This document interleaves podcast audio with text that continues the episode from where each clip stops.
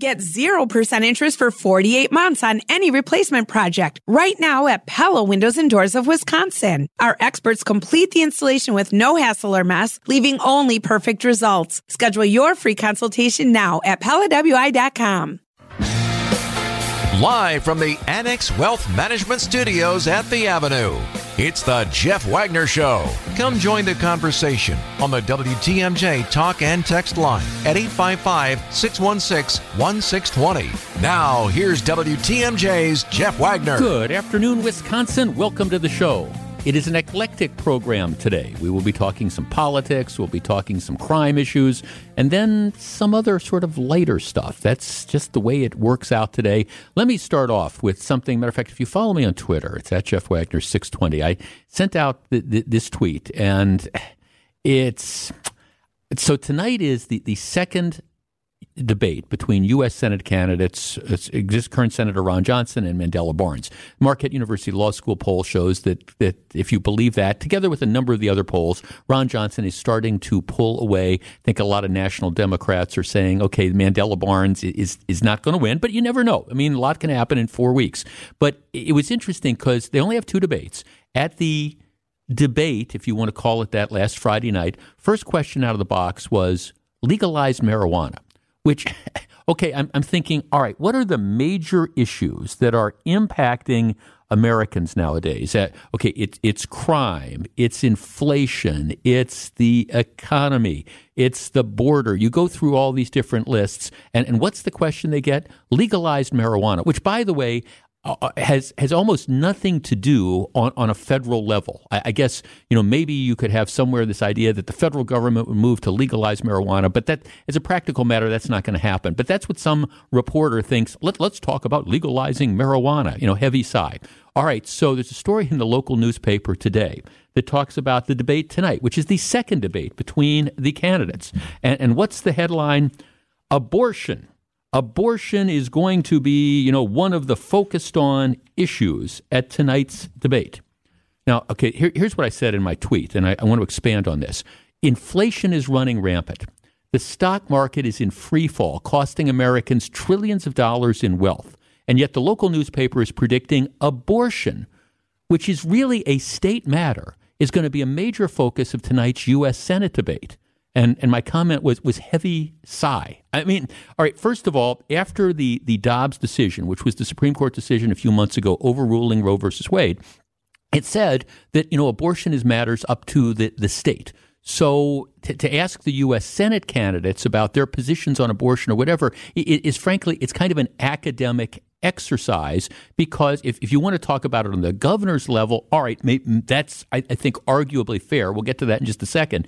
But to spend a lot of time asking U.S. Senate candidates about that is, is sort of well, it, it's an exercise in futility. Beyond that, you know, there, there's really not that much difference. I mean, Ron Johnson has already said that, you know, he would support, even though he has no control over it, you know, he would support a, a referendum in the state of Wisconsin that would, you know, indicate where we should be. And actually, Ron Johnson and Tony Evers are, are very, very close on, on the issue, which is candidly where I am as well, which is uh, abortion, I think you know, should elective abortion should be allowed at a, up to a certain point 14 15 16 weeks that covers 92 to 95% of the abortions. And I, I think that's where most people are. I think there's extremists on the left who think that, hey, you know, at anything up to partial birth, birth abortion is fine. You got 13 year old girls that want to have abortions without their parents knowing that's fine. Well, I think that that's appalling and that's beyond the mainstream.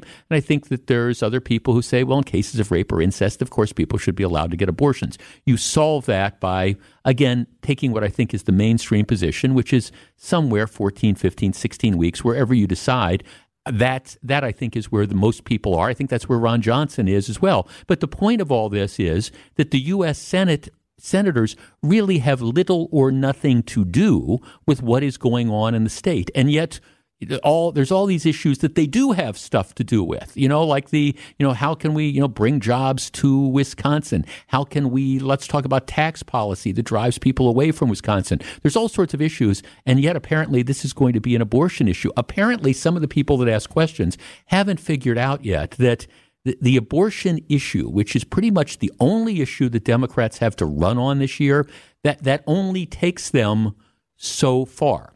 Which brings me to my larger commentary about the abortion question. Uh, if if you watch the television ads that are out there, about well, at least as of a couple weeks ago, one out of every three advertising dollars that was spent by Democrats across the country was spent on the abortion issue, attacking Republicans on the abortion issue. Regardless, pretty much of what a Republican's position is, you, you get attacked on that. One out of every three dollars. In Wisconsin, um, as of mid August, so this is two months ago. Those are the last numbers I could find. There was a, up. There was over two million dollars in attack ads against Ron Johnson on, on the whole abortion question, which really, as I said before, U.S. senators have very very little to do with. If you want to attack Ron Johnson, certainly there, there's stuff you can attack him on, but but abortion. At least Democrats say, okay, this is what we're going to do. We're going to run on abortion. We're going to run on abortion. We're going to run on abortion. I was kind of interested because, you know, if some of these fat cat donors who are donating all this money to fund these anti abortion ads, if they really cared about women and women's rights to an abortion, well, there, there's something that they could easily do. Now, just just guess in Wisconsin over the last couple years, how many abortions do you think were performed? I, I mean, I, I, don't know, 10, 20, 50, 10,000, 50,000? I mean, just, just take a guess, because my guess is most people do, do not know. Well, the, the answer is, and, and the, the, Wisconsin Department of Health reports these statistics, and then there's a, abortion groups that track them as well. And it varies from year to year, but it's actually been pretty consistent. The last year that I have numbers for, the, the estimate is in 2020, there were approximately 6,960 abortions performed in Wisconsin. So let's round that up to 7,000. That's that is a high. In 2017, it was 6,300. In 2014, it was 6,000. So you're talking between 6,000 and 7,000 abortions that were performed in Wisconsin every year. Now, let me just say something that's been lost in this entire debate. Anybody in Wisconsin who wants an abortion can get an abortion. Now, you, you, you have to travel to Waukegan, Illinois, where Planned Parenthood has a, a center that's set up. You, you do have to travel. So it is an inconvenience, and I acknowledge that, which is one of the reasons why I, I think ultimately Wisconsin should stand in line with some of the surrounding states like Michigan and Illinois and Minnesota and, and, figure out, you know, a time for elective abortions. But the point is, anybody who wants an abortion in Wisconsin can get an abortion. You, you just you have to travel to Waukegan, Illinois. Now, I understand that for some people that is more of a burden than others. And the argument would be, well, you know, what about people that, that don't have a lot of money? How are they going to be able to travel down to Illinois? Well, the, the thing is, I mean, Planned Parenthood, and I'm looking at a story from, well, a couple months ago, you know, Planned Parenthood is talking about how they have, you know, made all sorts of arrangements to expand you know, abortion access and how they're making arrangements to, they're working a new partnership to provide women with transportation, gas money, support, and financial assistance to get to Illinois. So there are, you know, if, again, I concede that it is an inconvenience. I get it. I understand that. But as far as if you want an abortion in Wisconsin post you know, Dobbs, the decision deciding Roe versus Wade. You can get one. You just you have to travel down to Waukegan, and if you need if you need financial assistance to do that, well, there, there's I mean, Planned Parenthood is big about doing that, and I haven't seen one story about anybody who wanted an abortion but didn't get one because they weren't able to get down to Illinois. But that's really not the point of my commentary think of all this money that is being poured into these anti-abortion, you know, and into these like, oh, they're they're you know these Republicans, you know, hate abortion. If you would have taken a couple of these fat cat donors who are donating hundreds of thousands of dollars, or the unions that are donating hundreds of thousands of dollars to run these attack ads, if they really cared about access to abortions for women, what they would do is they would say, here's what we're going to do. We're, we're going to take the money that we have been donating to use to run these anti, these anti-Republican ads on abortion. We're just going to take a day's worth of that money that goes into all these anti abortion ads you have. And what we're going to do is we're going to, instead, we're going to contribute it to Planned Parenthood, or we're going to set up a special group that will, again, help arrange for transportation for somebody who wants an abortion, who can't otherwise afford to get to Illinois, and, and we're, we're going to help them do that.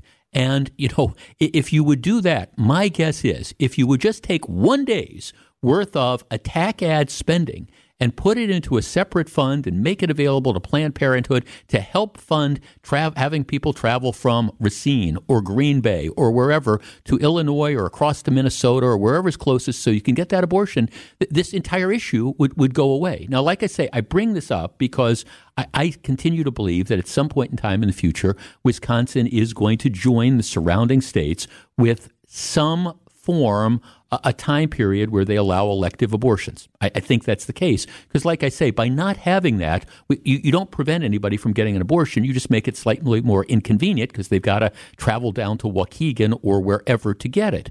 And I, I appreciate that that does make it a little bit more inconvenient. But this idea that it, it can't happen, that nobody's getting these, that, that's just that's flat out just not true and the money is there to help people travel. But if you really cared about this, for all these people that are funding all these ads, rather than spending the let's attack the Republican ads on television, just just say we're just gonna we're gonna take that money that we're spending just for one day and we're gonna put it into I don't know a, a fund that helps people get down to Waukegan or whatever, and at least for the short term, you solve the problem.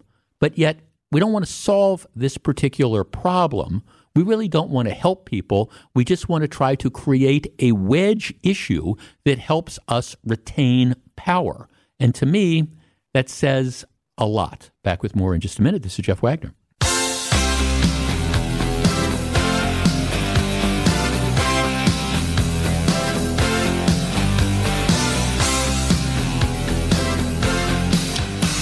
Another day another person dead on the mean streets of Milwaukee because they had the audacity to cross the street.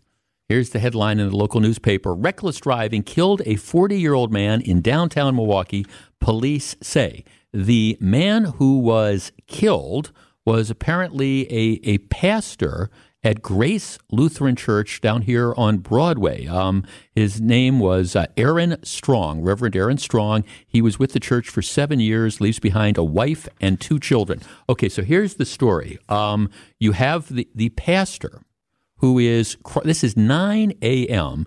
in the 1100 block of West Wells Street. So it's, it's really within five or six blocks of where I'm sitting right now. So here's the deal. Police say a 22 year old Milwaukee man was driving eastbound on the 1100 block of West Well Street. Of course, if you know this area, Wells Street is a major, you know, east-west thoroughfare. So driving west, eastbound on Wells Street around 9 a.m.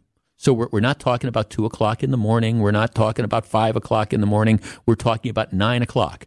The 22 year old man disobeyed a red light at North 10th Street.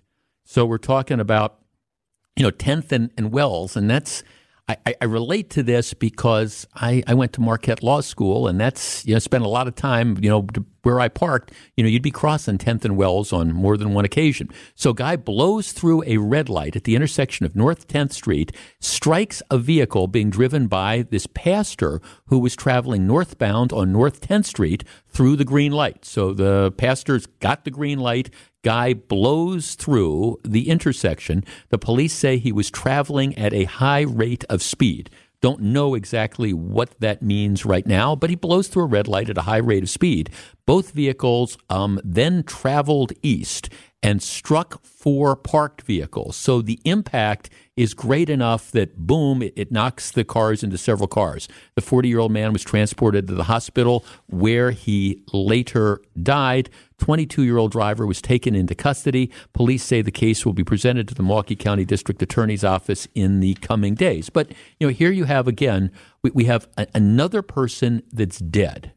Dead not because they did anything, simply because they were literally in the wrong place at the wrong time, but had no way of knowing that because all they're doing is driving through an intersection, something that you do, something that I do, something that our families do, something that our friends do on, on a daily basis. You're, you're just driving through an intersection, and here you have some 22 year old who is speeding nine o'clock in the morning, blows through a red light, and hits and kills a 40 year old man. And this, unfortunately, is not an aberration. This happens time after time after time. And I, I just, my frustration is I, I don't know what the, the answer is other than the fact that I'm willing to bet that blowing through this particular red light at a high rate of speed for this 22 year old, I don't, I don't know if the guy had a valid driver's license. I don't know any of those things, but my guess is it's probably not his first time once again at the rodeo.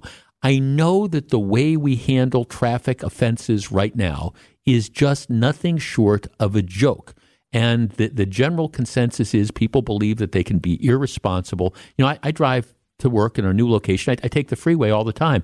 I, I'm just always amazed that there are not worse accidents on the freeway because there is always some jackwagon who's driving 20 miles an hour faster than everybody else, who's weaving in and out of traffic, all because well, I, I, don't think that there's really in, in, a hurry to get anywhere. It's just because they think this is fun. Here, we're going to go in, we're going to drive, we're going to pretend that we're like Mario Andretti driving, you know, at the Indianapolis 500 or wherever. We're going to weave in and out of traffic. And, and inevitably, what happens is there's road construction, you know, the, the lane ends, they've got to cut somebody off. Boom, you have this multi car collision, or you have people that are dead. And I guess there, there's a number of things that you know we need to do with regard to this. But first of all, we need to say enough is enough, and we need to stop just giving lip service to being outraged when you know somebody ends up dying like this.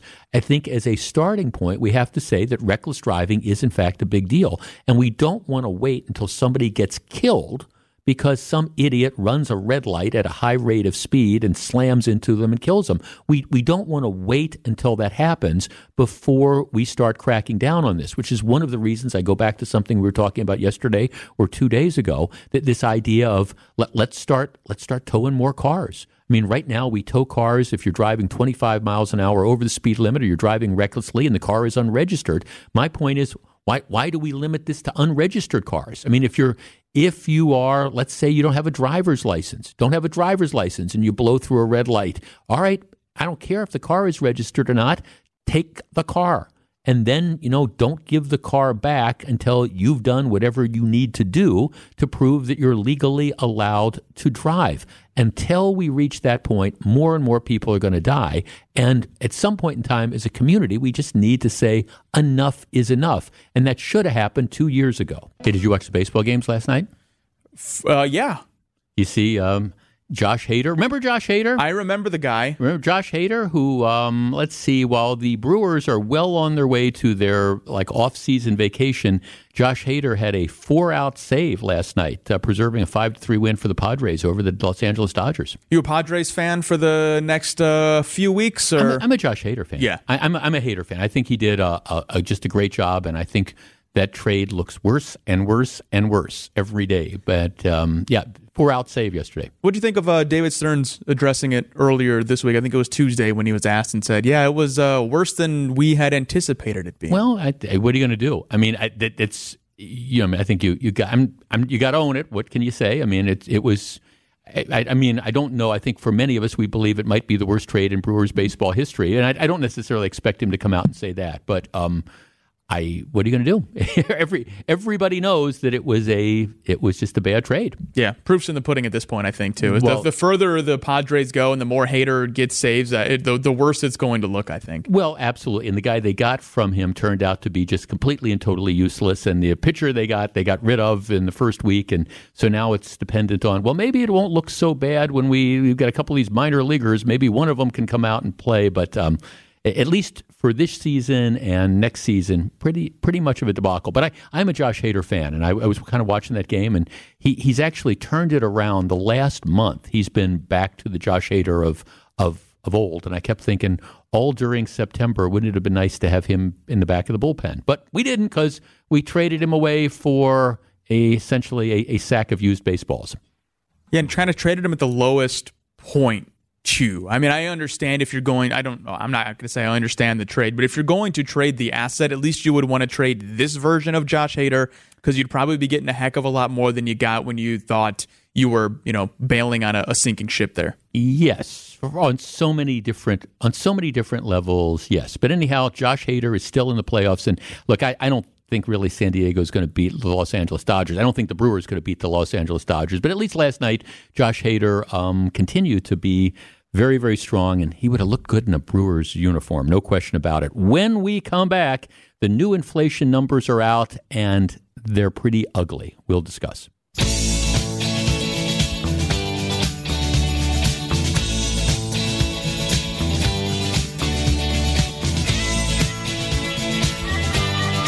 Hey, Wisconsin, can you feel it? It's getting colder outside. Sure was this morning. And you know what that means? It means it's time for the Jeff Wagner Home Improvement Showcase presented by Great Midwest Bank. This week, we're featuring Pella Windows and Doors of Wisconsin. You can find out more by visiting their website at PellaWI.com. It's the Jeff Wagner Home Improvement Showcase on Wisconsin's radio station, 620 WTMJ.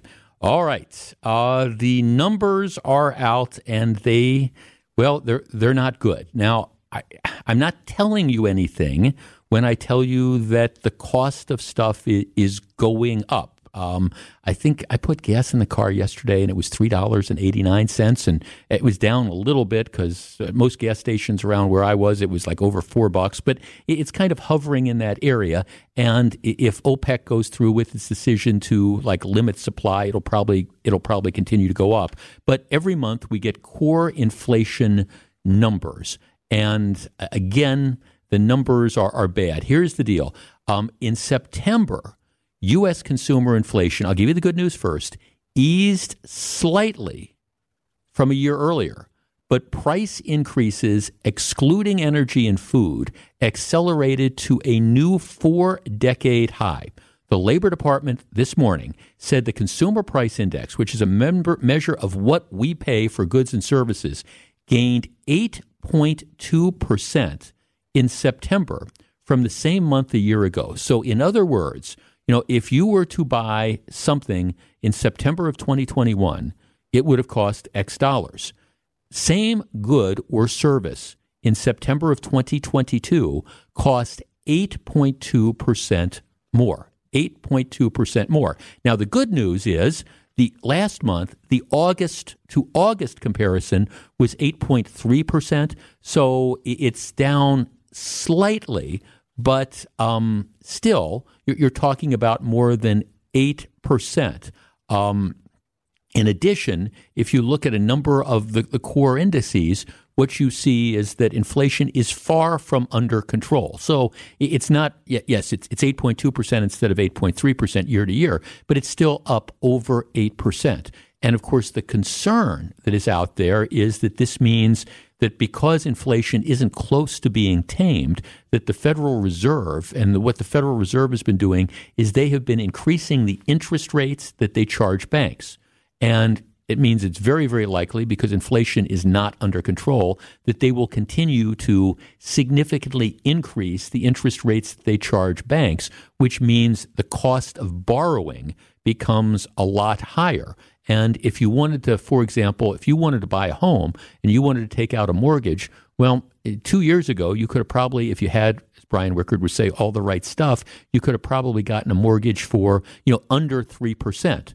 Well, now that same mortgage, you're talking about well over 6%, probably closer to 7%, which has, means you, you more than doubled your borrowing costs, which means your monthly payments have gone through the roof, which means the overall cost of the loan has gone through the roof, which means that a lot of people have either been priced out of being able to, to buy the homes that they might have otherwise looked at, or you know, they've had to come up with significantly more money. But on top of that, it's the daily effect of inflation. When you go into the grocery store and you buy, you know, this, that, or the other thing, and I, think there's some politicians that just don't even want to talk about that. And that's been one of my frustrated frustrations is, is like, for example, last week at the Senate debate, there, there was almost no questioning about inflation in the economy, where for most of us, I don't care if you're a Republican, a Democrat, liberal, a conservative, whatever, you, you see the cost of things on a, on a daily basis. And there's some people who want to say, well, okay, wait, there, there's nothing you can do about that, which to me I, I think is just foolish. There,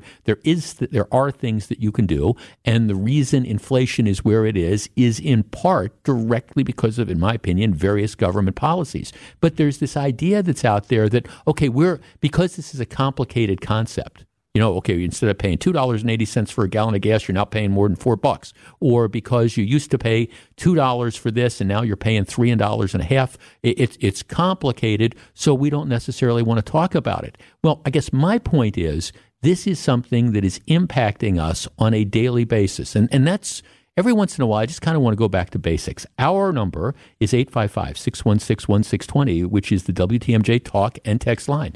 I want to talk for a minute about inflation, and I want to talk about how is this impacting you? Where do you notice the effect of inflation most when you are going about your daily business? Is it in the cost of, I, I, don't know, borrowing? Is it in the cost of gasoline? Is it in the cost of a particular grocery that you need? 855 616 1620. That's the WTMJ talk and text line. Because I continue to believe that the high cost of goods, coupled with inflation's effect on the economy and the fact that you know trillions of dollars in, in wealth has disappeared over the last year largely because of out of control inflation. So if you sat down with your, your quarterly statements from your brokerage account or your 401k account or your IRA you probably got sticker shock that this you know a week or two ago when those numbers actually came in. But whether it's the prices going up or trillions of dollars disappearing I, I think that remains the number one issue on the minds of most people. And my question is how is this impacting you, and where in your daily life do you most notice the impact of inflation? 855 616 1620. And then we might talk about how people cope with that as well. Back with your calls in just a moment.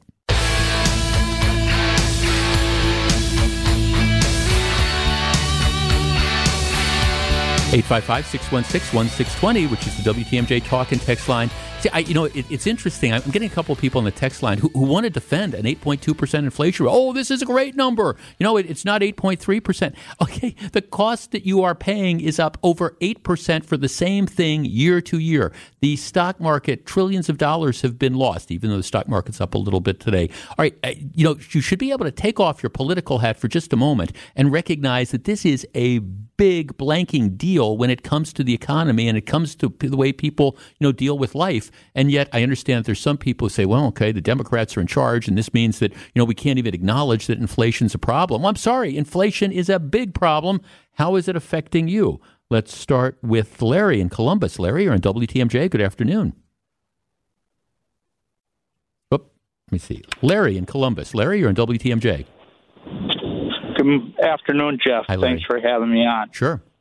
Uh, inflation we hard me and my wife we hardly ever spent more than a hundred dollars a week at the grocery store. Now it seems like it's always uh, at least a hundred and twenty-five. Yeah. And then uh, you know you go to the gas pump. Was it like a dollar and a half, at least more than it was a couple of years ago? Probably closer to two dollars more. Yep. Yep. And you know, and then I keep track of my IRA accounts, and those are both down. One is 19%, and the other one's 22%. Yep. Yep. Oh, but you don't. You know, but you so, don't. But you don't need that money, Larry. That's that's just that's just paper money. You know, it doesn't bother. You shouldn't be worried that you've lost. You know, twenty percent of all your assets. Yeah. Right. Yeah. You know, and you know, so you can't. Uh, can't plan on anything really or do a whole lot right more you know especially when you're retired uh, yep.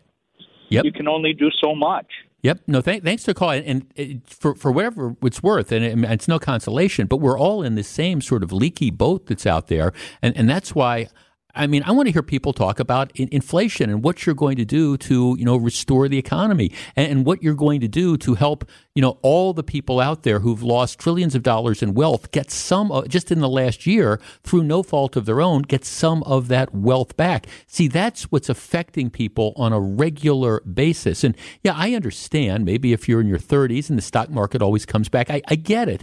But if you don't, if you're in retirement or you're close to retirement or you're planning to retire at some point in time, all your projections are based on, okay, this is how much I have. And I get that the market goes up and down, but the market is going down down largely because inflation is out of control. And like I said, I've got a texter. Well, it's it's only eight point two percent. That's down from eight point three percent. We should be celebrating.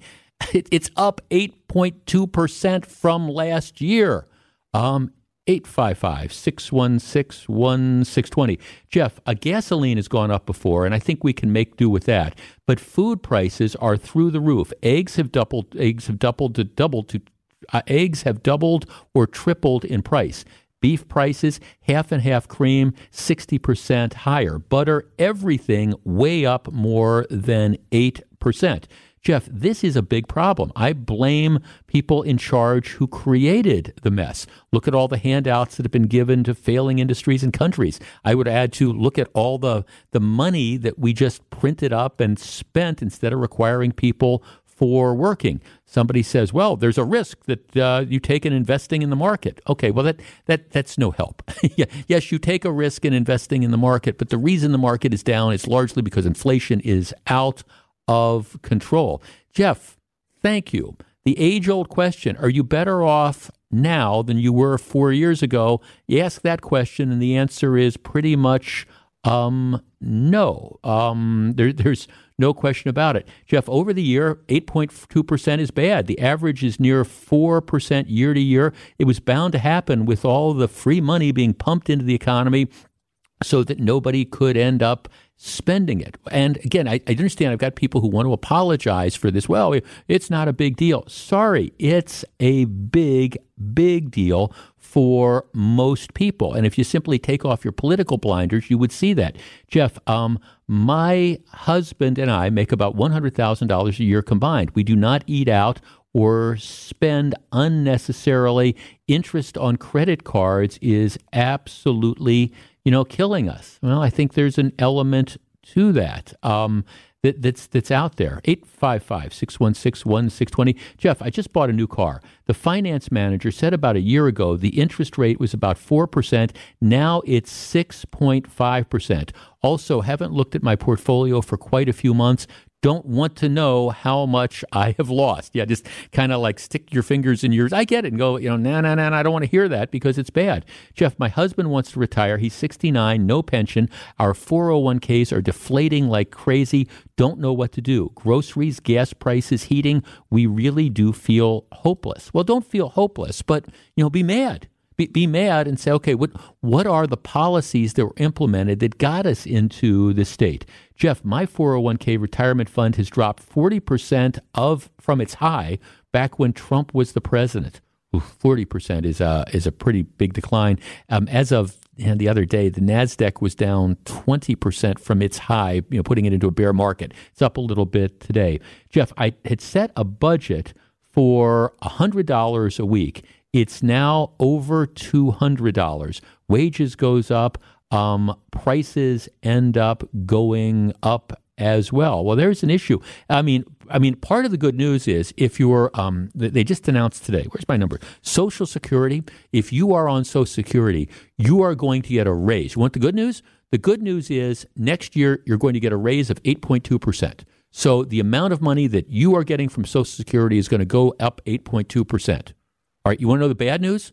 You're, you're not going to get ahead. The reason you are getting that 8.2% increase is it is tied to inflation. And so it's just, they got to give you 8.2% more to just keep you even, to just keep you treading water. So you're not really getting ahead, you're just breaking even. And by the way, there's some areas where it's up way more than 8.2%. So, like healthcare costs and stuff, you're still going to end up losing money. But I guess my, my bigger point about this is this is a huge, huge, huge issue. And, you know, we, we talk about all this collateral stuff in these elections you know, tonight's Senate debate, half of it should be spent on talking about the economy and inflation because it affects each and every one of us. Like I say, regardless of what your political persuasion is, you should care about this because it has this huge impact. All of us buy groceries. All of us, you know, buy gasoline, or most all of us buy gasoline. All of us use goods and services. The, those of us who run businesses or work for businesses, those costs are impacted. And, and this is where the dynamic used to, used to be. And for people who are hoping, well, maybe it looks like there's, what was the phrase Biden used a year ago, that inflation was transitory? Well, he got that one completely and totally wrong. But for everybody that hoped that, okay, maybe we're seeing light at the end of the tunnel, these numbers suggest that is not the case. The light at the end of the tunnel is a train coming the other way. We're all in the same leaky boat. Live from the Annex Wealth Management Studios at the Avenue, it's the Jeff Wagner Show. Now, here's WTMJ's Jeff Wagner. Good afternoon, Wisconsin. Welcome back to the show. All right, I'm going to do something that distinguishes me. There's many differences between me and the President of the United States, Joe Biden, but I'm going to do one right now. I'm going to admit I was wrong. I was wrong. Wouldn't you love to hear Joe Biden come out and say that I was wrong? I was wrong when I started pushing all this spending through, which helped fuel the inflationary pressures. I was wrong when I said inflation was going to be transitory. Wouldn't you love to just have him say, I, I was wrong, and then I've learned from my, my mistakes, and I'm going to do different things? But now we don't expect that. But I was wrong because right before the break, I was talking about Social Security, and I said the Social Security cost of living increase was going to be 8.2%. I was wrong. A couple people called me out on it, and that's true. Actually, the benefits are going to rise 8.7%. And you know what happened is going back to the 1970s, Social Security w- was tied. The idea was people who were on Social Security, we did not want them to lose ground. So, um, Social Security was going to be indexed to the inflation rate, and as the cost of living went up, you would get increases. If you are a baby boomer, you next year and you are on Social Security, you are going to see the biggest increase and baby boomers are people born between the years of 1946 and 1964. I am in that category. If you are on Social Security, you will see the biggest increase you have ever seen 8.7%. Now, again, there, there's it's good to the extent that you're going to have more month more money every month is going to be put in your bank account on the third Wednesday of the month. I think that's how they, they do it in general. So you're going to have more money that's put into your account. So that's good. The bad news is the reason, of course, you're getting that 8.7% increase is because that's just what's needed to theoretically keep you even because the cost of everything else has gone up 8.7%. Unfortunately, in some areas, it's gone up more than that. So the, the idea that that's actually going to put more money in people's pocketbooks or wallets. I, I, yeah, objectively yes, but you're not going to be able to buy anymore. But that's the, that's that is the, the good news. It's an 8.7% increase. The bad news is just lets you tread water. But here's the, the other thing that, that's, that's bad. And one of our texters kind of made a snippy reference, and it's why I want to go back to this. The problem we have right now is that, of course, and, and we've gone through this before, with Social Security, I think people need to understand that. Social Security, you you pay into it those of us who are working pay into it, and we have a Social Security account. But it, our money isn't in a, a particular bank account. It's not like the money I put into a bank account, which is mine. What happens is the money I pay into Social Security goes into the Social Security fund. I get a credit for it, but the money that I put in is used to pay current benefits. And so the idea is that you know people the people that are working will continue to put in enough money so that the obligations for those who have retired and collecting social security will continue to be covered. Well again as we've talked about that that's not working because um, last year social security ran a deficit of 127 billion dollars. This was in 2021 meaning that the amount of money that was paid out to people who were receiving the Social Security benefits um, exceeded the amount of money that was coming in by $127 billion. So, what's happening is this trust fund that's there, they have reserves, but you know it, it's just like your own. Think about it like your own, you know, personal bank account. All right, if you're bringing in let, let's say you've got 20 grand that's sitting in your bank account, just for the sake of argument, and you bring in $1,000 a month, but you spend $2,000 a month. Well, your, your, your assets, your nest egg is going to go down. And, you know, it doesn't mean it's going to disappear automatically, but if you spend twice if you spend $1000 more than you bring in your you know every year for example or every month that that balance that you have is going to go down and pretty soon it hits zero and then then you know you, you've got to change something so the estimates now are under existing predictions the social security trust fund is going to be exhausted by 2034 and my guess is these projections, it was made before the 8.7% cost of living increase was announced. So I would assume that this moves that up a little bit. So the bottom line is if we continue doing what we are doing, the Social Security Trust Fund is out of money um, come, uh, again, 2034 or, or, whenever that would be, maybe 2033, maybe 2032. and, and then you have to deal with okay, what are we going to do? Are we going to cut back benefits? Where is the money going to come from? So that's one of the other bad things that if you increase the amount of money that's going out, you um, you dissipate it quicker, which is one of the real frustrating things about this current campaign. You know, one of the issues that's being run against Ron Johnson, and we had him on the air just yesterday, again addressing this, and a couple of the texters said, "Well, Ron Johnson, he he wants to get rid of Social Security. He's going to bankrupt that. He wants to he wants to um, you know run this out. He wants to like have it reviewed every year." And what Ron Johnson says is, "Yeah, I want to have it reviewed every year because the bottom line is what we're doing now is not sustainable."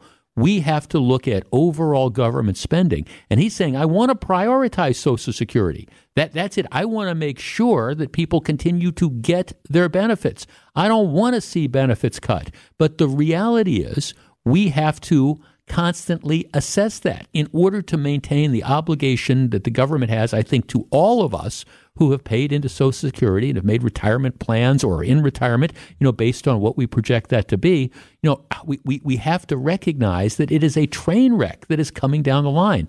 And Johnson is saying, hey, look, I, yeah, I, I want to look at this every year. I want to look at spending. I want to make sure that what we're doing is going to guarantee that there is going to be Social Security, not just for my generation, but for the next generation and for the generation after that. But you, of course, in today's political climate, you can't say that because people say, oh, that means he wants to get rid of Social Security. They just want to pretend that there's not a problem. And I guess my point is we've got to stop pretending that there, there aren't problems. We, we have to look at spending and we have to look and say, okay, if we're going to continue to meet our obligations under Social Security and we're spending $157 billion more every year than we're taking in, what are we going to do to change this around? How do we guarantee the benefits? And what does that mean? Does it mean that we have to I don't increase the Social Security tax does it mean that we have to raise the, the limit? It's it's capped. There's a certain dollar amount that above that you don't pay into the Social Security. I don't know what the exact answer is, but I know that it is stupid. Yeah, I'm using that word. It's stupid to just say we can't have this conversation because we're afraid that you know a guy like Mandela Barnes is going to run a tack ad saying, "Well, he wants to get rid of Social Security." No, we got to look at Social Security and figure out how to save it. And pretending that there's not a problem is just well, it's short sighted at best, and it's just flat stupid at worst. When we come back, carry a gun should you have to have insurance. I'll explain, we'll discuss. Stick around.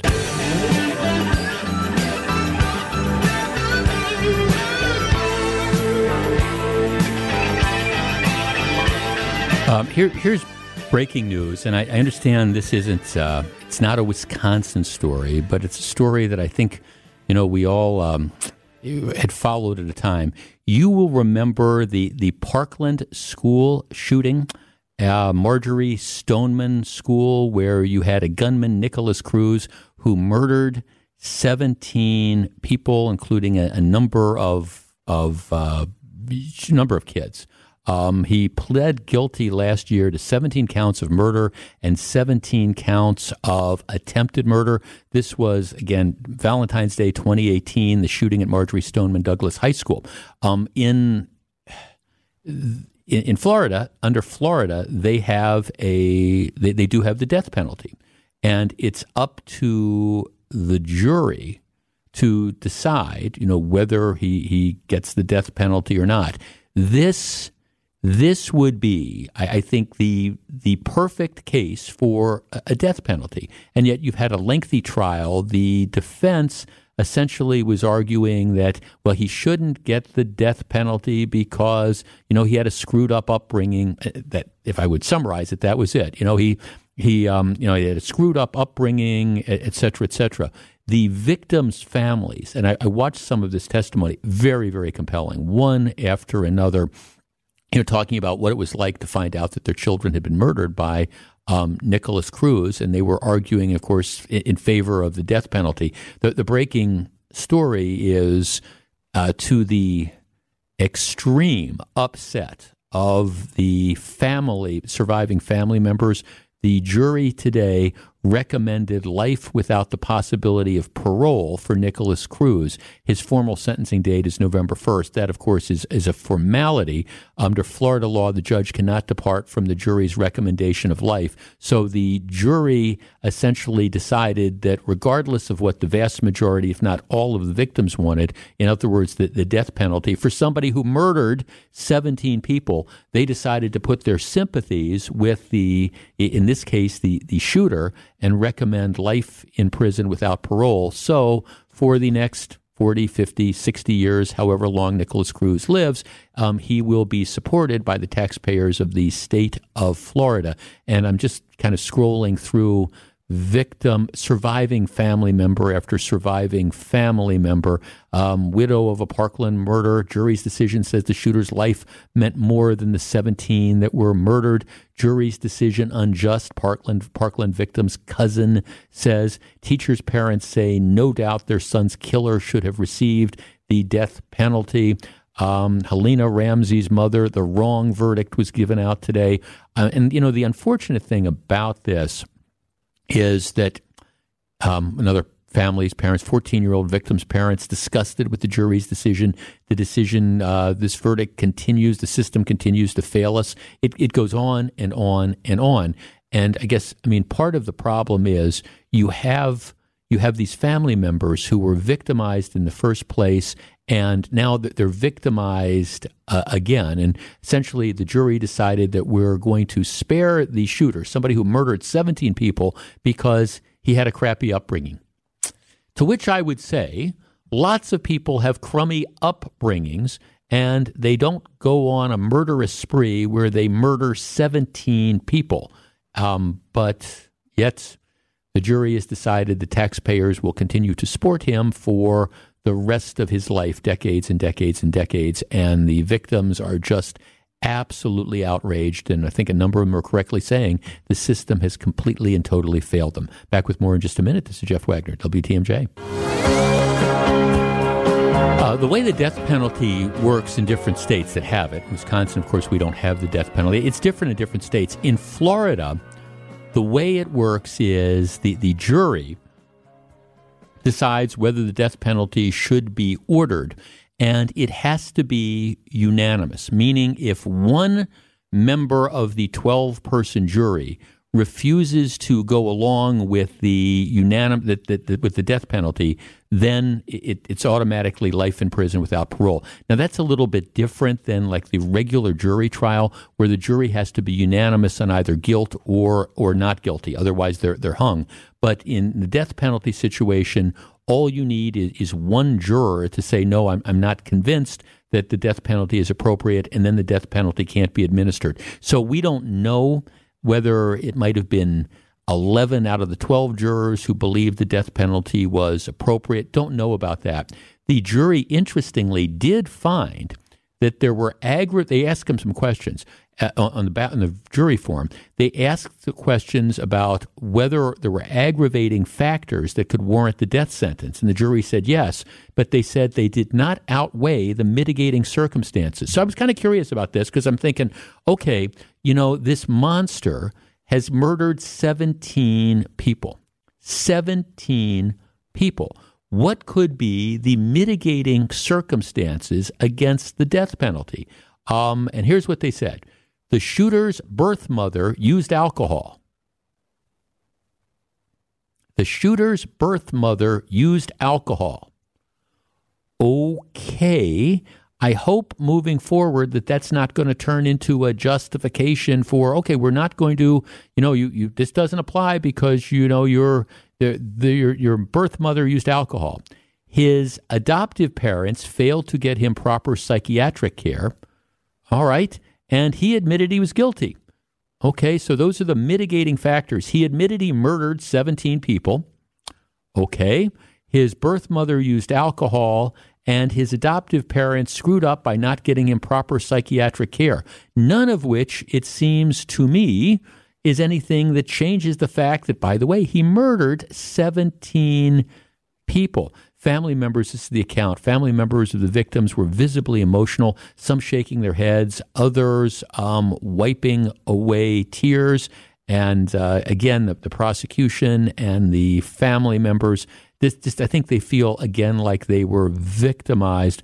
One of the uh, people said, "I'm disgusted with our legal system. I'm disgusted with those jurors. I pray that that animal suffers every day of his life in jail, and I hope that he has a short life." And I think that the scary thing is, is that you know what you've now done in Florida with this jury's verdict is they've set a precedent for other mass shooters, including you know, okay, now is, is, this what the standard is, is going to be? That, gee, like I said, you have a crummy upbringing, you have a bad childhood, and, and, you know, maybe there were warning signs that you were not stable. You didn't get enough psychiatric care earlier. So now we're, we're not going to impose the death penalty when you go out and murder 17 people. It's, it's just a black day on the justice system. There, there's no question. A major black eye for the justice system. I think the jury completely failed the families today and set a huge huge precedent that is not for the good.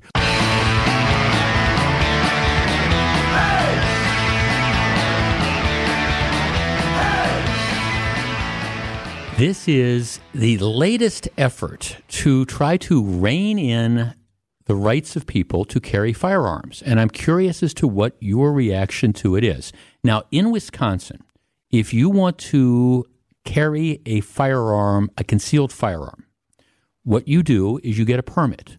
And I can remember, I mean, I remember when we were having this debate, Wisconsin was the second last uh, state, I think, in the union to, to go along with some form of legalized concealed carry. But what you do is you put in a request for a permit, you pay whatever the fee is, you have to go through a, a training course which explains your rights and obligations uh, and under under the law.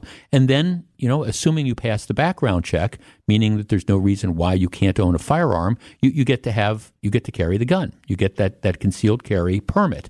Now i have always argued that i would like to see another component added to that rule in wisconsin and that is an, an element of proficiency training because I, I, have always believed that the worst thing you can do, the only thing that's worse than needing a gun and not having it, is needing a gun, having it, and not knowing how to use it. And I admit it, it's always been troubling to me that you have that you, can you can get the gun. You can never have fired a gun in your life. You can get the concealed carry permit. You can legally carry it, but you never have to prove that you know how to use the gun and that's and I, mean I've told this story before in another life. I went through a couple years where I, I was deputized to carry a firearm because of what I what I did. But but you had to I had to go down. I think it was like every six months, and I had to prove I had to pass a proficiency test. I had to prove that I knew how to shoot with the with the gun. And so I ended up doing that. Uh, but we, we don't require that nowadays. And, and I've always believed that there should be a proficiency element to it. The, the best justification I would give is we don't just say, hey, you're 16 years old, here's the keys, go drive on the freeway. Um, although we're getting closer to that in Wisconsin now that we've done away with road tests. But anyhow, I, I, I think if I were the king, I would tweak some of the concealed carry laws because I do I think a proficiency test is required. However, there's some states that are carrying it farther and farther. Okay, New Jersey, the, the powers that be in New Jersey really don't want private citizens carrying firearms in, in public. Right? They, they don't. Uh, unfortunately for them, the Supreme Court's decision a while back, which um, really struck down a, a, number of these restrictive rules that New Jersey and New York had, for example. Um, so New Jersey has had to adjust to this. Well, here's the latest idea. In New Jersey, there is legislation which is comparable to what they're doing in New York, but here's here's what it requires. In order to be able to carry a firearm in public, all right, you, you have discretion to issue the licenses, but if you wanted to carry a firearm outside the home in New Jersey, you'd have to number one apply for a concealed carry permit. Okay, so you'd have to apply for the permit, you'd have to pay for it, but as a condition of getting it, you would have to demonstrate and carry liability insurance. Liability insurance um, in case something goes wrong with that. So, you know, you'd have to, uh, again, go to the insurance company. You'd have to carry a liability insurance company. This would be, I think, the first state which would mandate, if they pass this, and they probably will, mandate you get an insurance policy liability for you carrying the firearm. So, presumably, if something goes wrong, you could be sued, but also the insurance carrier would be sued. And if you can't afford liability insurance, well, then you're just out of luck. The state would say you can't carry the gun. Our number, 855 616 1620, which is the WTMJ talk and text line. All right, what do you think? Is it reasonable for a state to say if you want to essentially exercise your Second Amendment right, you have to have insurance and you have to prove you have insurance. 855 616 1620. That's the WTMJ talk and text line. What do you think? We discuss in a moment. 855 616 1620, which is a WTMJ talk and text line. Okay, New Jersey, which up until a recent Supreme Court decision had one of the most restrictive rules on gun ownership in the country. Now, that course, New Jersey also has an incredibly high crime rate, but you know they've decided we want to make it difficult for otherwise law-abiding firearms owners to own firearms. And so their their latest thing is okay, in order to get a permit to allow you to carry a firearm, one of the things we're looking at is requiring you to show proof of insurance, just like for example, in Wisconsin, you're supposed to have proof of insurance before you drive a car. Now, we, we know how that works out, you know, um, but, you, but you're supposed to do that. One of our texters says, Jeff, sure, criminals are going to get gun insurance. Can I sell you the bridge? Jeff, the gun insurance requirement is another tactic that takes away the rights of law abiding citizens and does nothing for public safety. Do they really think criminals are going to apply for a permit, much less get insurance for their firearms? Good grief. 855 616 1620. Jeff, all this paying for permits and insurance is just the government trying to shaft people out of more money. It's all crooked government. I'll carry a gun if I feel like it. Did you ever hear of the Second Amendment. Jeff, I agree as a concealed carry permit holder. I wonder if the convicted felon has to carry insurance on their personal firearms. Okay, 855 616 1620. Let's start with uh, John on the north side. John, good afternoon. Hi, good afternoon, Jeff.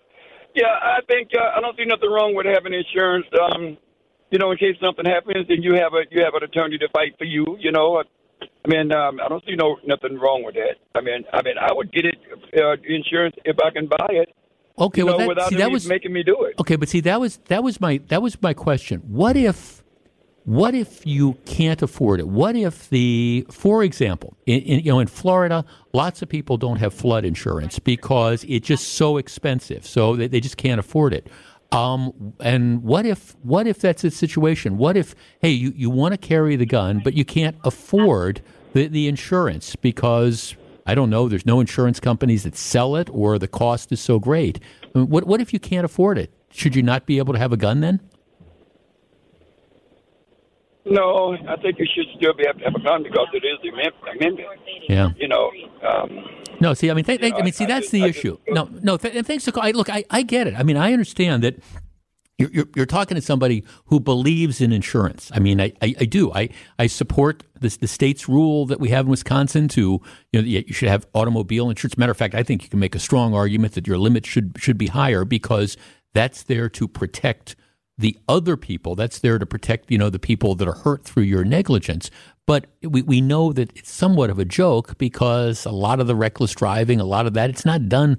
People, if you're driving a stolen car, you're driving a car without a license or whatever, you're not carrying insurance on that. And there's really almost no penalty for that. Well, this, this is this other issue. I, I, I, mean, I don't even know where you go to get gun insurance, to tell you the truth. I'm not sure that right now that there's any insurance companies in the country that are writing gun insurance policies. I, am not positive that there's any. Maybe you could get some coverage under your homeowner's policy. I, I don't know, but I don't think there's a lot that are doing this. But but if there are, my my guess is it's going to be extremely expensive. L- let's understand what this is all about. This this is about the government trying to make it more difficult for people to be able to carry firearms. I mean, this this. How many cases do you have seriously of of a? let's think about Wisconsin of a concealed carry permit holder who ends up misusing that permit and ending up being being liable. I mean, it, it's can it happen? Yeah, I guess it, it can happen.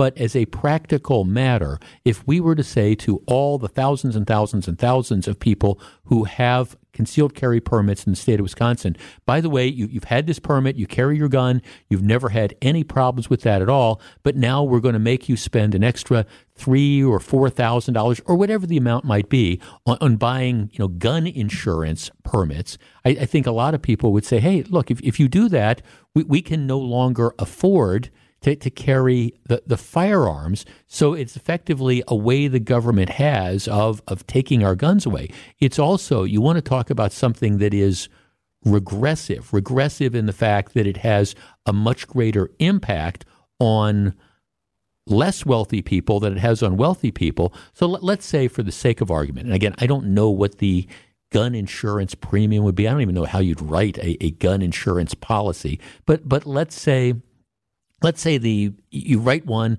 and it's 2500 bucks a year. Just, just for the sake of argument. Maybe it would be 4000 maybe it would be 1000 i don't know. Let, let's just take 2500 for the sake of argument.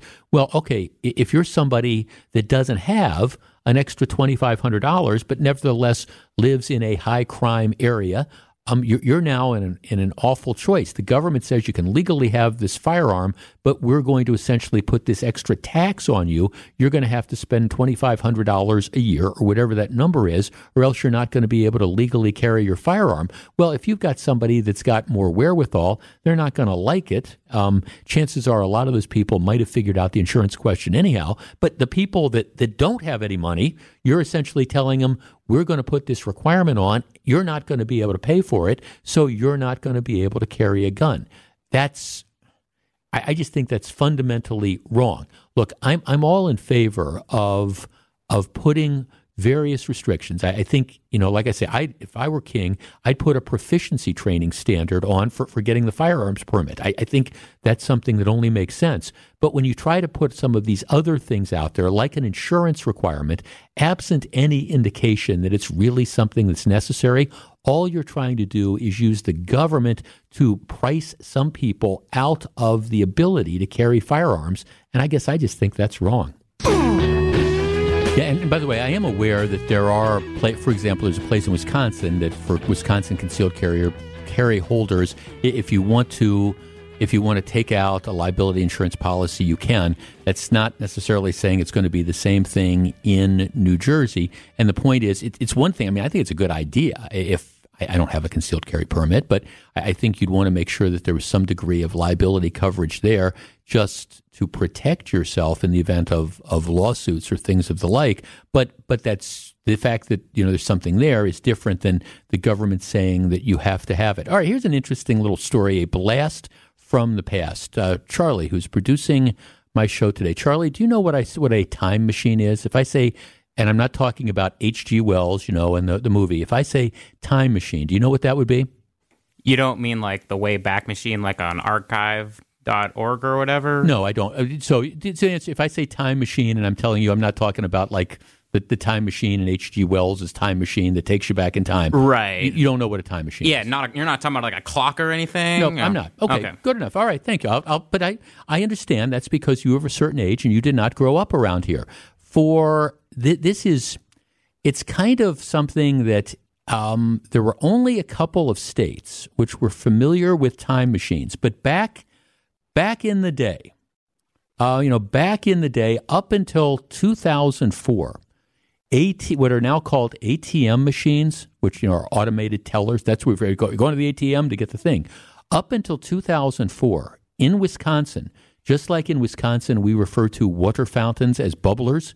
You know, people come here and they go, you didn't know that, did you? Either you, you never heard that? No, I've had people call them bubblers. I just thought they were messing with me, but no, no, no, no. That's that. That is that is a unique Wisconsin thing. I, I mean, yes, they're called bubblers. That, but it's what most people know as, as water fountains, right? So, right. But they, they call them, you know, they, they call them bubblers. Well, okay, um, Wisconsin, when the ATM, you know, the automated teller machines first came out, they were called time machines, um, which stands for Take Your Money Everywhere, T Y M E.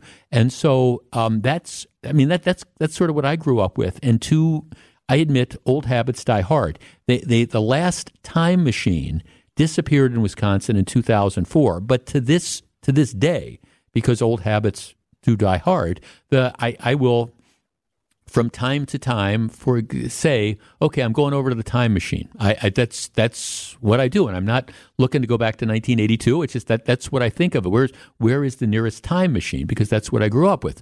Well, anyhow, um, here's the interesting story. Landmark Credit Union, I give them a free plug, is bringing back the time machine. They are now um, announcing n- the new time advanced ATMs across their branch network. Put out this news release which say, "Hey, for nearly 30 years, the Time Machine was a beloved and iconic Wisconsin brand, um, and they are." Now bringing them back. So, I mean, that's what they're calling the ATMs. Officials say the Time, T Y M E, advanced ATMs found that Landmark Credit Union featured 21st century capabilities to make branch banking faster and more convenient. So, what it sounds like they're doing is they're just kind of rebranding their their current ATMs and they're replacing them with time advanced ATMs and I'm not sure that that's going to be any different than what you could do at the ATM but I just I love I love the idea that the time machine is back. Jeff I still call it a time machine too. Yeah that's uh, you know it's just again it, it's old habits die hard. I, I was seriously okay I was down in Florida last winter and I, I, I asked I asked somebody who was not from around here. I said, "Where's the nearest time machine?" True, true story.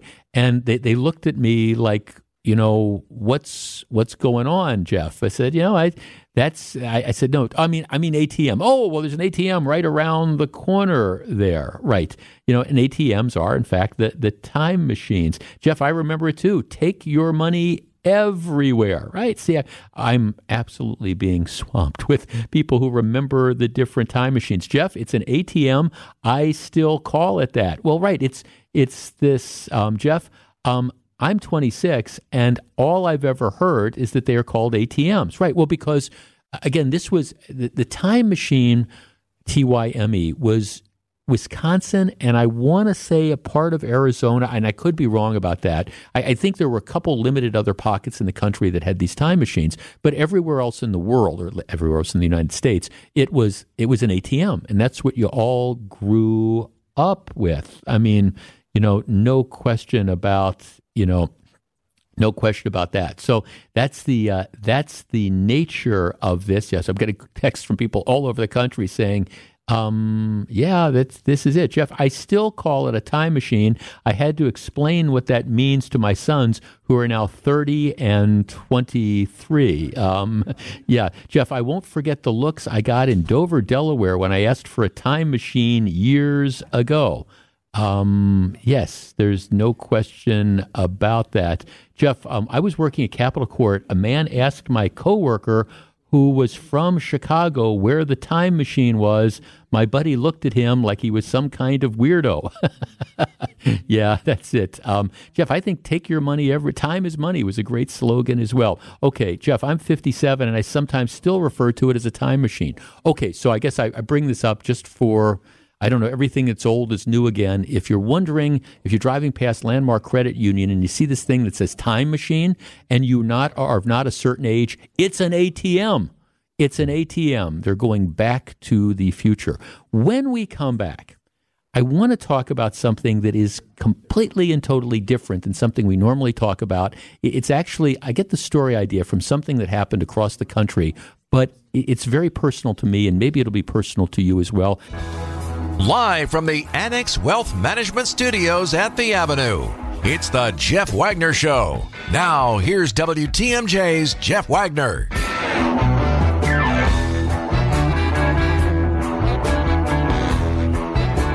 Good afternoon, Wisconsin. Welcome back to the show. So very glad to have you with us. Um, the this is really weird. As, as, we talked about at the start of the program, the uh, the, the inflation report came out, and inflation is still hot. I mean, it, it's eight point two percent year to year for September to September, and that's that that's showing that what, what we're doing right now isn't stopping inflation. And look, the stock market has just been plunging like day after day. I'm not telling you anything if you haven't, if you have, you know, you look at your, if you track it every day, oh, good luck to that. If you just look at your quarterly statements, you, you see all the money you've lost. And it's been going down and down and down and down and down. And so inflation, it like earlier this morning, like pre-market, I was looking, and now the Dow Jones was going to be up a little bit.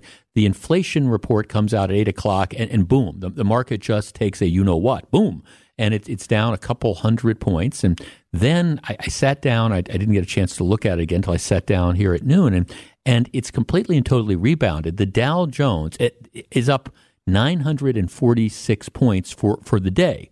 Uh, that's a 3.24 percent increase. The Nasdaq is up 2.4 five uh, percent, two hundred sixty-eight points. So I mean, it, it's it's just a huge day on Wall Street, and because one of the questions that people are asking, matter of fact, a number of people are texting, why why is the market? You got you got bad inflation numbers. Why is the market up so much? And I, I don't think anybody actually knows, other than I think.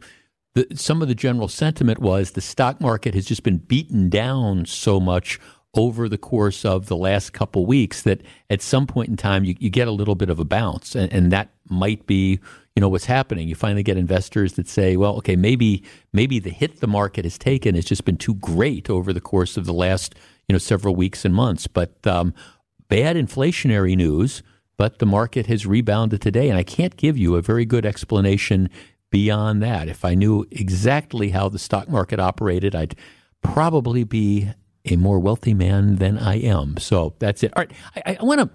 There, there was a story in the LA Times, of all places, that caught my attention, and I wanted to use it as a springboard for discussion with you. And it it kind of ties into I mean, what I do for a living and what I've done for a living. Um, coming up in November, I mean, I've been here. I'm in my 25th year here at WTMJ, and um, full or part time. I started part time uh, one summer, and then coming up in about four or five weeks, it'll be the start of the. We'll be starting the 25th season of the full time of the Wagner program, and worked at another station up the dial for a couple years. So I mean, I've been you know full or part time in this market for going on you know 27, 28 years, which has been just just a wonderful blessing to be able to do this. But it, it got me thinking because here's the deal. Uh, San Francisco, which is I think the number three or four radio market in, in the country, you know, based on, on population. There's a there's a news talk station in San Francisco. It's an AM station. It's called KGO, and it's it's been around just, just forever. It's one of these, you know, kind of sort of an iconic AM station. Now, unlike us, where you know we are one of the you know top stations in many months we're the top station in the market it varies a little bit by according to the ratings kgo it was i think when i last looked it was like number 19 or 20 in in in their market so it wasn't like it was a market leader as based on ratings or anything like that but it was this iconic station you know talk programming and things like that that connected to the community what they did last week well actually it started it was on monday they, they did a format switch without telling anybody. Like Monday morning, they apparently got rid of, they just fired, you know, all their their news talk hosts. And they they went to a format change, a sports gambling format. They branded the station something called the spread with the slogan that says the Bay, the Bay's best bet on sports. And you know what it's going to do is apparently they're they're programming. I think a lot of it's like syndicated and stuff, and it's going to be giving people advice on you know how you bet on football games or basketball games or, or whatever. So they, they, they made the switch. That's not necessarily the the story um, that you but you take this iconic station that has been a talk station for years and years and years. And even though, like I say, it wasn't a dominant station by ratings in the market, it had like lots and lots of loyal listeners. And it just one morning you wake up, it, it's gone. And instead, people who are tuning in to hear whoever what whoever's doing their morning show and he or she is gone and instead it's yeah people you know giving you the the lines on the upcoming you know, Packers Jets game or whatever that might be but the story in the LA Times talked about how people were just outraged at having lost th- those voices and the ability, you know, to just talk about the issues and things like that. And I mean, the station, I think, knew that they were going to get heat, and they really don't care. They've decided they can make more money doing that. But it was interesting reading the story because you really, and then some of the follow up stuff, you really got to see the way people felt connected to this particular radio station and this KGO and, and the way they felt when all of a sudden it had completely you know disappeared. At least what they had grown up listening to was completely gone. And, and I, have really been thinking uh, about this as I think about like my career, my second career here in radio and all. And you know, for years and years and years and years, decades, you know, people have been predicting this is it for radio. You know, radio, this is, you know, television's going to come along and television's going to destroy radio and and it didn't. And then there was the okay, well, you're going to have, you know, we, we've got all this digital stuff that's out there, you know, and, and digital is going to destroy spoken word radio. And by any objective measure, it, it, it hasn't. And I guess I've always thought it's because there is a there's something about radio and spoken word radio in particular, like the theater of the mind and things like that, that that just people find appealing and there's always going to be a spot for it. I, and, and so I, I want to have this conversation with you, and, and I have a, a sincere question. Our number is 855 616 1620. That is the WTMJ talk and text line. Why do you listen to the radio? And, and, and this isn't about like any particular host necessarily. It's about the fact that if if you're if you're one of the hundreds, sometimes thousands of people a day who sends me texts or the, the emails or calls or whatever, there, there's obviously something about radio, whether it's the morning show or my show or other shows that are on there that that that you find appealing. And I guess my question is, what is it? Because I, I've been again, I'm looking at this response. They completely change formats, and people go just nuts. They're just really, really angry with that. What is it about radio that makes you listen. Our number, 855 616 1620. We discuss and take calls in just a moment. There is something about radio that I just and, and I mean I feel it I, I, feel it too. I mean it's there is just this the connection. There's something about radio that's different than all sorts of other mediums. And and, and by the way, I, contrary to popular belief, some people think, well, it's only people that, that agree with you and your positions, for example. No, that that's not true. We we have we have a number of listeners that I, I mean, I, I, lump them, and I say this affectionately. I, it's like I lump them in the category of the "I hate you every day" crowd because I, I just hate what you're saying, but yet you know people listen. So there's it's not necessarily just the agreement. It's this. There's something about the medium, and what I've been thinking about this is, like I say, the number twenty radio station in San Francisco that's been news talk forever flips its format, and you know now it goes to sports betting, and people are just outraged. But I got to thinking about what what was it? What is it that makes the connection that that maybe other mediums don't have? Let's start with Rick in Greenfield. Rick, you're on WTMJ. Good afternoon. Good afternoon. Um, I kind of think that I take in more from radio than I do from TV because TV really requires you to visually look at the uh, you know at the television, and here I consciously actually taken a whole lot more when I'm driving and I'm right. listening. I create my own picture in my mind, and uh, you know it creates a story, and it's mm-hmm. really effortless. Uh, watching TV actually is takes work sometimes. Well, well you're so right. I enjoy the fact. I'm sorry. No, go. I was I was interrupting you, and that was rude. said- what? Go ahead. Oh no, Yeah. no, no, not at all. I said I, I enjoy the fact that I have the the variety and the ease of uh, taking a ride, and Yeah. for some reason it goes hand in hand. You know, it's like uh, you know, like Super Sandwich. You know, you, you drive and you listen, and it's uh, it's just for me more, way more inspiring.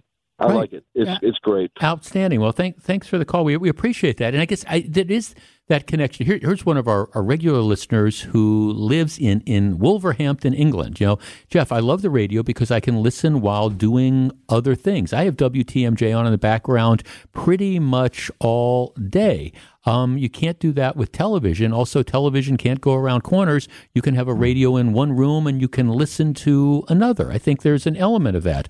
Let's talk to Tom in Hartford. Tom, you're on WTMJ. Good afternoon. Hi, Jeff. Hi, Tom. Uh, I've, I've been listening to WTMJ, like I told uh, your screener, or your producer, uh, for over 60 years. And I just love the station. Uh, I listen to Steve in the morning. I've, I've been listening to you since you've been on. And uh, it's just a variety of things that you talk about. I'm not too crazy about the politics, I'll tell you right out, but Sure. I listen anyway. And it's just a fun, fun way. And after you're done, I, I put the TV on and listen to. I watch the oldies on my TV. Well, there you go. Thanks for calling. Now, I'm not going. to I'm. I. I you know, hopefully I'm not the oldie, but I appreciate you listening. Jeff, I listen to WTMJ most of the day. I have college kids working for me during the summer hours, and they listen along. They yell out, Steve, when Scaffidi comes on, and Jeff, when you come on. We listen because we love staying up to date with the news. It's a bonus to dissect the news with intelligent and level headed guys like yourself. Well, that's very kind. Some people might disagree with this. Um, Jeff, by listening to talk radio, I learn something every day. It's um, It broadens my perspective hearing other people's viewpoints. Granted, um, someday the only thing I learned is that other people are idiots, but I do like to hear those things every day. See, I think there, I, I do think that that's that that's that's one of the element. It is it's the it's the it's the personal connection with the community. And i do feel strongly that that's one of the that's one of the real things that goes on with spoken word radio. And it's why it's why there is that connection that's out there. You you don't you don't necessarily agree with the host but you you okay this is this is the person and this is you know and, and especially if, if the hosts are good enough and they can you know talk about topics that people relate to and things like that. I mean I, I will have people come up to me who will talk about something they heard me do on the radio 15 years ago and they remember it like it was yesterday because it, it touched a nerve. And that's that's extremely rewarding. And that's that's what spoken word radio does. And it's why I guess I firmly believe that this medium is, is always going to be around. Now, music radio is a little bit more of a challenge. I, I just, I'm glad. I'm glad I'm not a disc jockey. I'm, I'm glad I'm not in, in, you know, marketing those sort of stations because the, the thing is, there, there's so many different options now for you know getting you know getting music radio that you know you you can stream the stuff and I understand that you know our challenge in spoken word radio is that you know there's podcasts and things like that but there's still something about being you know live that I think you know has has an appeal. Jeff, as a working mom, this is sometimes my only way to take in the news. I usually don't have time to watch, but I can listen into the car and while I work multitasking is is best. Jeff, simply for me, I, I love the fact that it's interactive. Um, yeah, um, that that's you know that's I think it.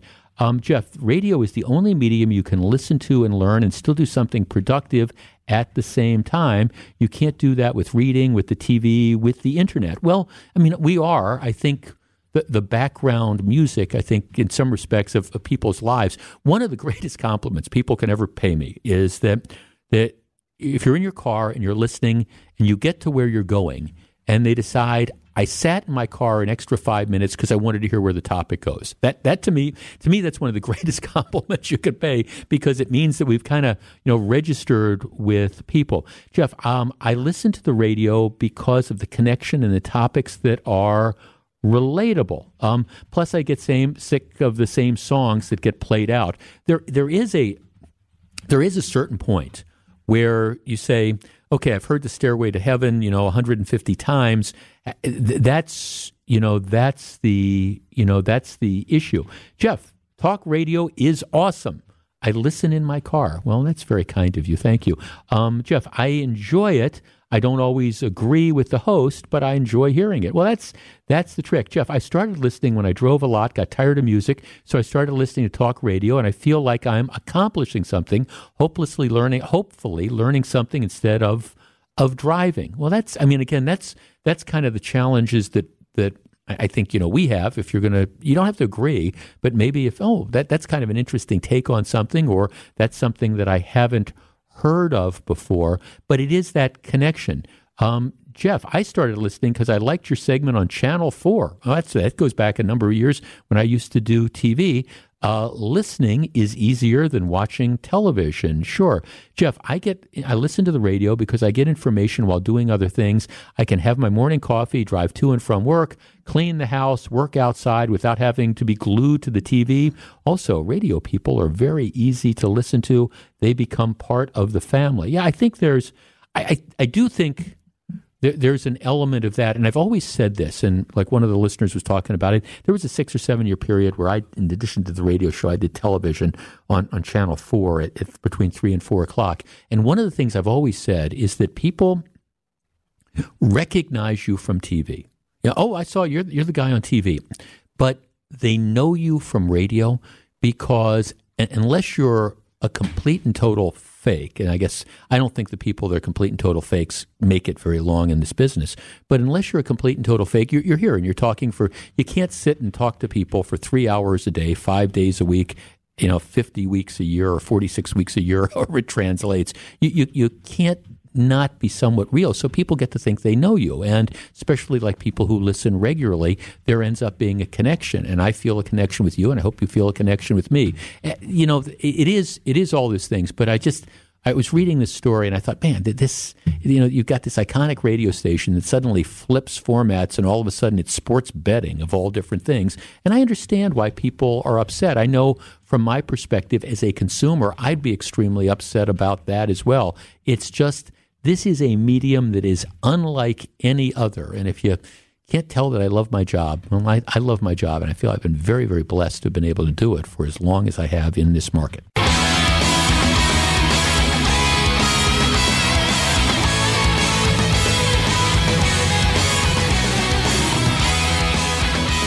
Okay, why do you love radio? I was just talking, Mike Spalding, about you know, this this station KGO in, in San Francisco, which has been news talk forever, they just changed formats without telling anybody. Monday fired all the hosts and went to sports betting, and and people, you know, it's it's not it's like number 20th in the market or whatever. But people are just absolutely outraged because they feel this connection to the, the radio. Now you're a younger guy. You could you could choose to be in TV. You could choose to do journal, you know, print journalism. You know, you chose radio. What is it special about radio? Um, what is it special about radio? Well, I wanted to do print journalism and then decided wisely that that's probably not the route to go. Um, no, what I like about radio is that you're, you're, there are opportunities where you're kind of flying without a without a parachute a little bit. Uh, yesterday was a perfect example where we had coverage, that yeah. surprise coverage where uh, you don't get that opportunity. TV, you do a little bit in the weather, but I mean, if there's something going on, last year we're looking at the January 6th hearing going on right now. I remember when January 6th happened, it was during your show, and Eric and I got to come in and we got to talk about what was going right. on as we were watching it unfold. And that's just,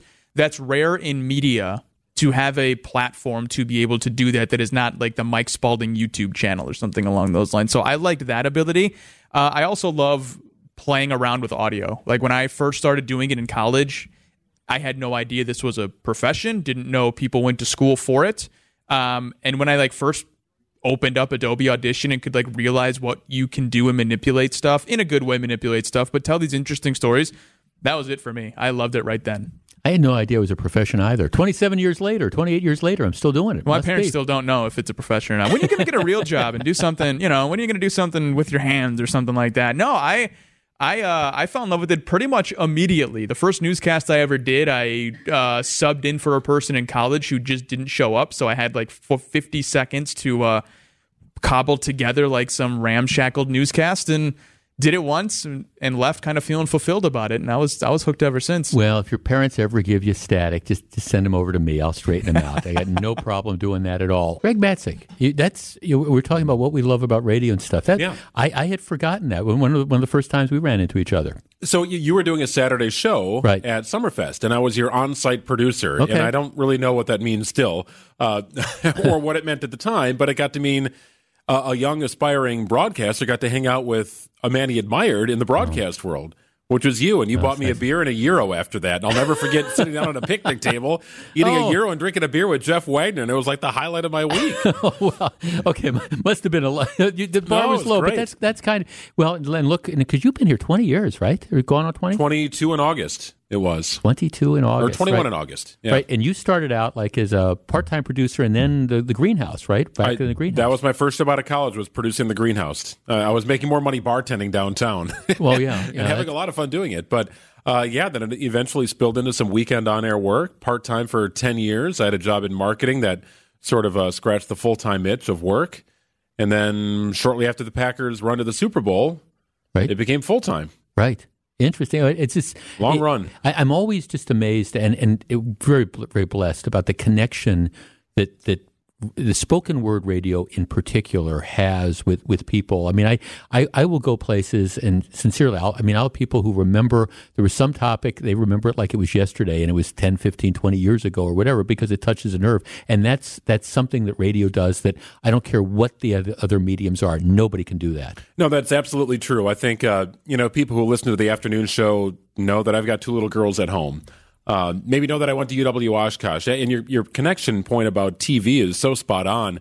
Uh, and I find that to be the case. That I, I know some of these people off the air who are on TV, but I do wonder, you know, how much of that is just through our personal interaction because it doesn't really come through on the TV screen as much as it can through the radio waves. Right, and TV is very, very. I mean, there's we have a little bit of flexibility. Like I'm, I'm a couple minutes late for the break, but as long as I get the breaks played, nobody's going to argue with me about that. But get in. TV, you've got the cameraman, you've got the producer who's yelling in your ear. You've got to take this break, or it's it's really very, very scripted. In that, okay, this is what you read, and this is how you do this, and we're much more freeform and much more spontaneous. And we don't have to wear pants.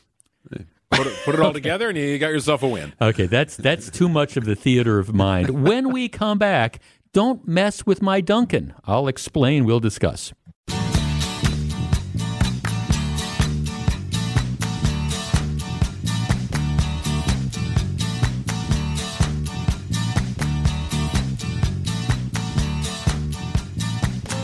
So very glad to have you with us. All right, um, this is this is the headline in the Washington Post.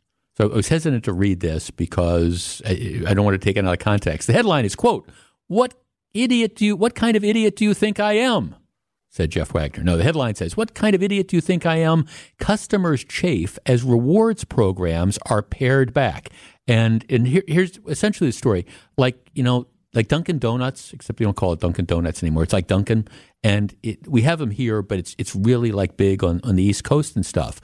Well, apparently, you know, maybe maybe you participate in rewards programs. Like for example, I fly Southwest Airline a lot, so I have a Southwest Airlines card. So you get points, you accumulate the points, you use the points for free trips or, or whatever. And you know, my, my guess is you have credit cards like that.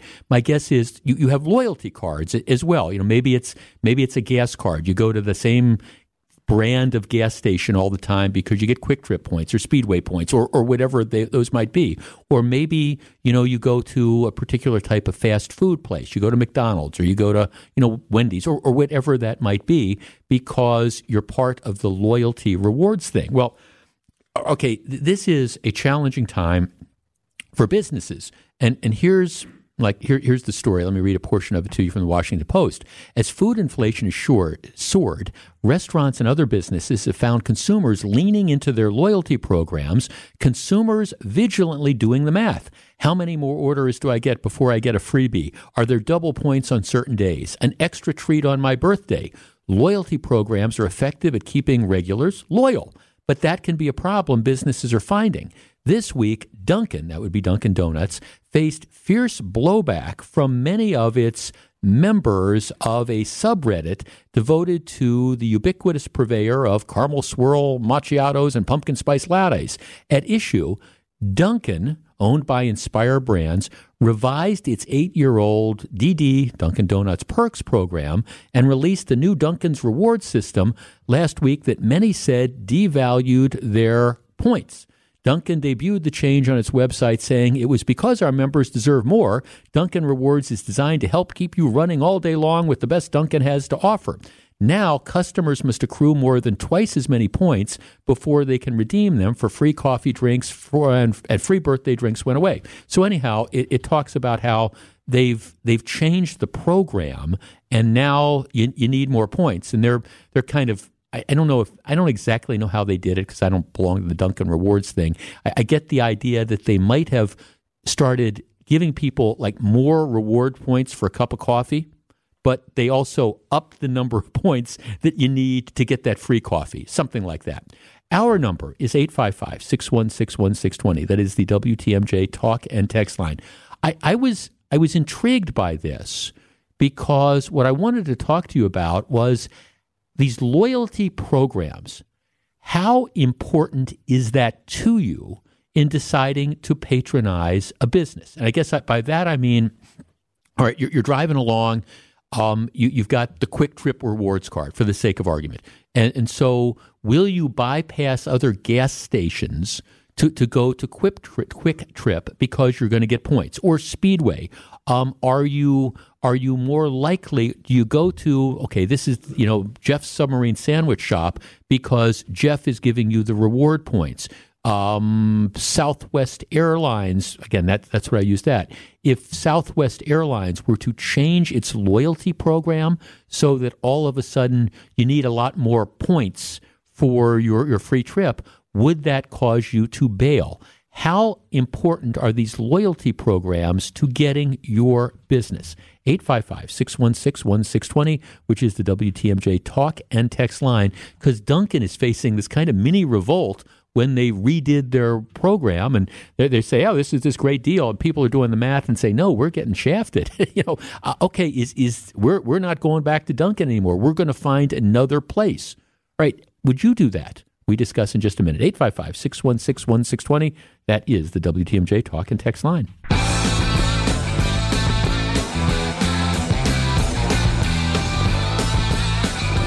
855 616 1620, which is the WTMJ talk and text line. Right, the story in the Washington Post, if you're just tuning in, people are outraged because Dunkin' Donuts, they now come to Dunkin', they, they changed their rewards program where I think what they're doing is you, you get like more points for you know every coffee you buy or donut you buy, but they've also upped the threshold for for how much you need to get like a free coffee cup, a cup of coffee. And more people, more of these companies are doing it because rewards programs are expensive, and in many industries, profit margins are thin. But you have people who are catching on to this, and they're becoming irate. And I thought it'd be interesting to just say, okay, how how you know how important are rewards programs to you? Let's start with Rich in Richfield. Rich, good afternoon. Hey, Jeff. What do you think? Jeff, you there? Yeah, I'm here. Go ahead. We can hear you. Okay, thanks, dude. So for a while, uh, we had one of those Fresh Perks cards for Pick 'n Save, which is fine. But once BP got involved with them, and I could get points built up during the course of a month, and I could actually save at the pump. Um, between me driving a V8 and what Grandpa President is doing to gas prices, I find it very worthwhile. I will pass other gas stations to fill up at a BP. Uh, uh, thanks for the call. I appreciate it. Well, and, and I think, you know, there's a lot of people like that. Jeff, I definitely take advantage of it. I go to Pick 'n Save three times a week for a family member and myself, and then I go to BP, I insert my card at the pump. It lets me know how much I will save per gallon. I push accept, and the last time I did, I paid two dollars and eighty-five cents a gallon. um, yeah, so I mean, th- th- that's where it it works. Jeff, I've taken lucrative advantage of numerous reward programs my whole life, and I have notified noticed that to my dismay, recently most of them have increased the amount of earnings needed for cashing out rewards, and often putting new short durations on earnings. Um, yeah, that's I think you know that's what they're seeing, and, and this is again I bring this up because it's kind of a cautionary tale because profit margins are thin. The, the companies are, are getting all sorts of pressure and, and they're starting to do different things like cutting back on the rewards programs and, and then creating like different things. Like I think Subway rolled out something where if you pay $15 a month, you get X number of half price subs or, or things like that, but just completely different than here, get, get points just by using your credit card. Um, Jeff, Choice Hotels is constantly devaluing their um, devaluing their points. Jeff Cordoba did this and really stuck it to um, the, the customer. Okay, I don't, never had the Cordoba card. Jeff, I only shop at Metro Market, and I do it because of their reward points. Last week, I got 80 cents per gallon of gas at BP. Boy, we're hearing that one a lot. Um, Jeff, I quit Starbucks several years ago because Dunkin' drinks got to be good enough to enjoy constantly, were half price, and the rewards came way faster. It took me months to get something free at Starbucks and only two weeks at Dunkin' at the time. I guess I better take a look. Something didn't look right this morning. well, that's, I mean, I think that's that's it.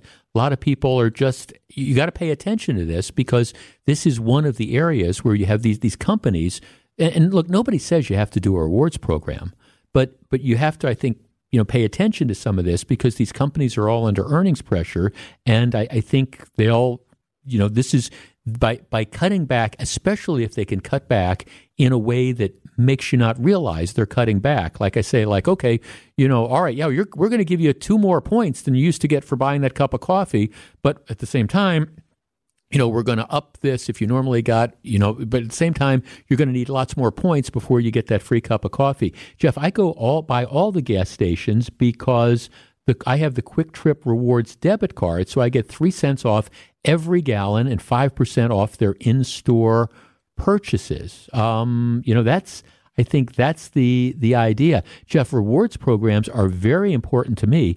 We fill up exclusively at Kwik Trip, Kwik Trip because of the rewards. It leads to you know cheaper gas. Jeff, on the McDonald's app, you used to be able to buy five coffees and get one free. Now you get 100 points for every dollar you spend, but a $2, 250 cup of coffee is now 3,000 points. Yeah, so you that's it. You, you've got to sit down and actually do the math. And I bring this up not to discourage you from participating in rewards programs, but only to alert you to the fact that if you've been in this reward program for a while and you're used to things, you, you you might want to kind of pay attention to what's going on because these reward programs are constantly changing. One of the things that I think it is clear from a number of the texts I'm getting, including a lot that I haven't been able to read, is that these reward programs are important. We're all looking for ways that we can make our dollar go farther, especially, you know, in an era of 8% inflation. And rewards programs and loyalty programs are one of the ways to do it. And that's really cool. That's great. But I think it's a burden on us as the consumers to uh, kind of pay attention to what the small print says. And in some cases, we might be a bit surprised.